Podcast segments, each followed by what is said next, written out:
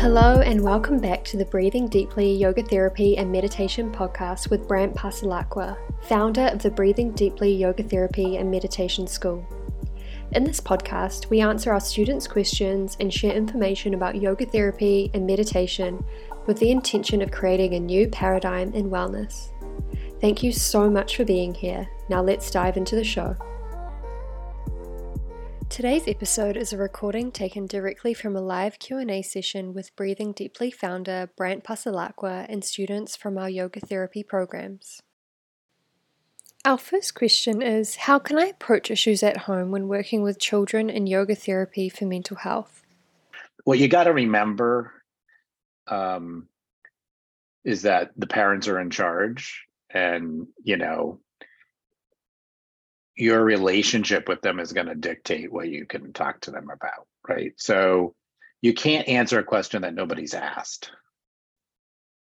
And so that's how I think about it in all yoga therapy, really. So, you know, what you want to do is plant seeds that might have them ask the question Do you think it's a good idea to treat my, to give my ADHD kid uh, seven pounds of sugar and red food dye at midnight before they go to bed? Like you want them to ask the question because then you can say it's a terrible idea what you're doing. Um, but you can't say it until they're there. And um, I guess you know an analogy from yoga therapy work that that might be useful is um, like when we do like uh, weight loss work. We were talking about this recently, like obesity work um, last yesterday, Stephen Bader presented a case study on someone he was working with, and it was interesting.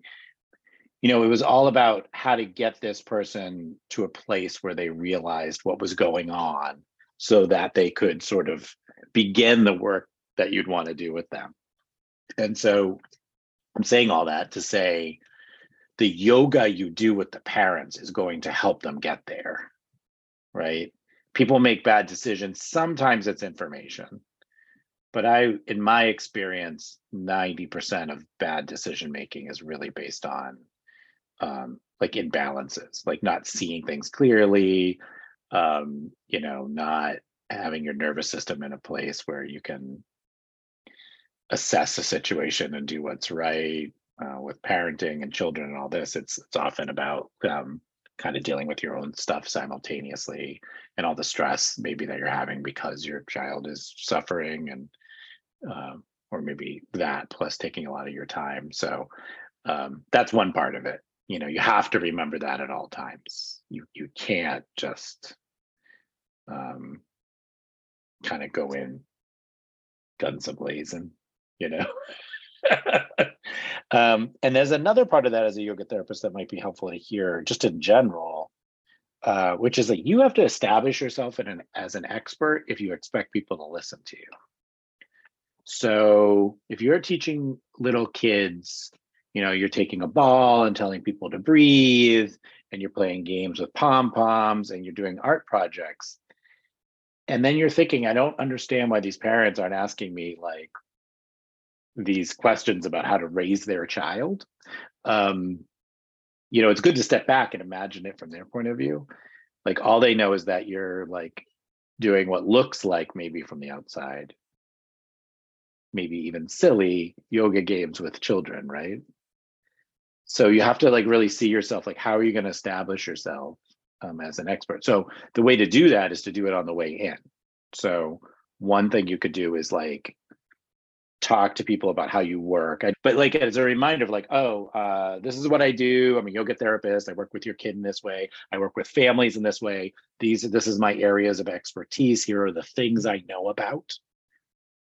You know, if you don't do that right away, um, it happens in all sorts of yoga therapy, right? We're like, I don't understand why this person doesn't want to more to know more about what I think about like lifestyle choices. Like I'm trying to get that in there. It's like, well, because they don't know. They just think you teach people down dog. They don't know. So a lot of it's that, you know. Um, so usually, like when I'm intaking someone in any fashion, part of my intake is like explaining to them what I do and don't do, and what I know and don't know. Um, and I find that that really helps. And that actually took me a long time to develop. It's not obvious when you're yoga. It's like, you know, you think you're just gonna like kind of roll, roll, but if you don't do it right away, people get a lot of ideas in their head about you. The same way people get ideas in their head about any practitioner. Like when you go to the doctor, it's the opposite, right? Everyone's like, you know everything, you know everything to do. You're a doctor. Doctors know everything. And the doctor's like, I don't know everything. I barely know anything. I mean, I know more about current medical research than any doctor I've ever been to that's a family practitioner because they're too busy to read the stuff I read. I don't get it. They are super busy. They have no time to read the study that came out last year. they're like working off stuff from 10 years ago because it's just like they're inundated, working all day, seeing a client every 20 minutes. I get to like sit in my office with my feet up and read 30 medical studies, right? So it's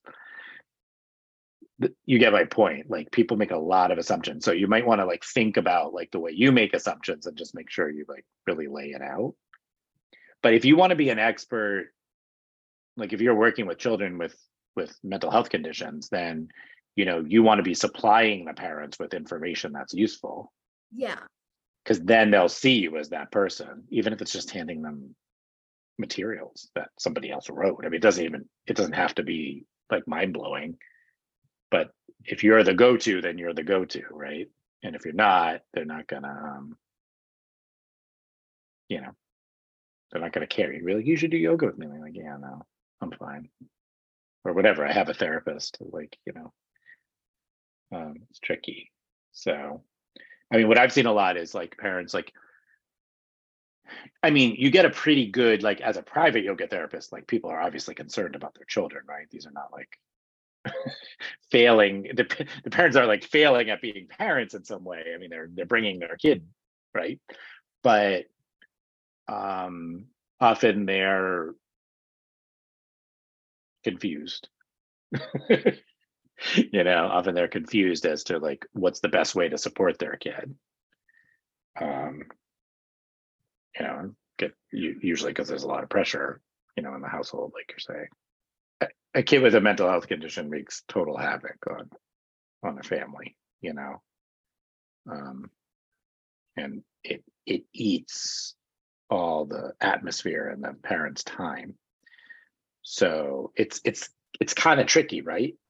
Because how do you get someone to commit to doing something else when they already have had so much taken away from them maybe right what are some tips to help a client struggling with viral induced neuropathy and a loss of balance?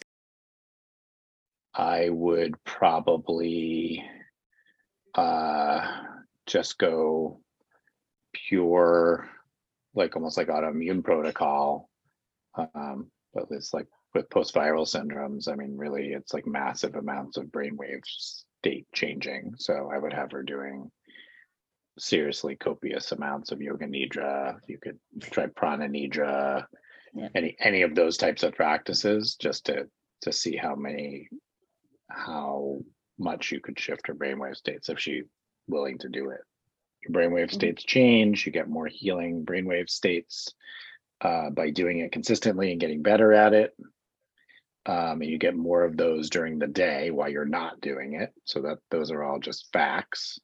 Um, I would say I have no idea, like unless the neurologist tells you something different, but you know, if this is a post-viral syndrome, then this is her best bet. And I would work her towards it's a big ask towards so one step at a time, two 40 minutes sessions a day. That seems like a lot, but she's got neuropathy in her hands and feet for no reason. Yeah. Like okay. you, you have to match the, like if she goes you know, it's not going to go away. I mean, it could, but she has to change like her restorative possibilities in her system. The skill building super important because when they study this, um, the more experienced the practitioner, the more they see the brainwave states shift. So that's the thing. So if you don't do it enough, you're not going to get. It's going to take so much longer to get the result you want. Um, so you really wanted to get better and better and better at dropping into those states.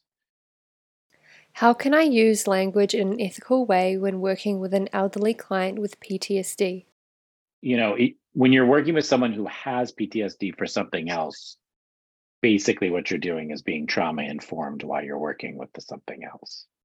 Right. And then as you introduce new things, like if you're giving her breath work, which with someone with PTSD can go go either way. It could be yeah. very triggering or it could be really helpful. Um, you'd have to be permission based. You'd have to definitely let her know you can do other things if she doesn't like it. You have to give her a lot of choices. And then, I mean, it sounds like you're really talking to her about like, my point is, I guess, about stress response and how to affect her nervous system, right? So, right, yeah. That's fine because you're not like really hiding something. Yeah. And I like the way that you've adjusted your language to meet her where she is. You're not, there's no subterfuge.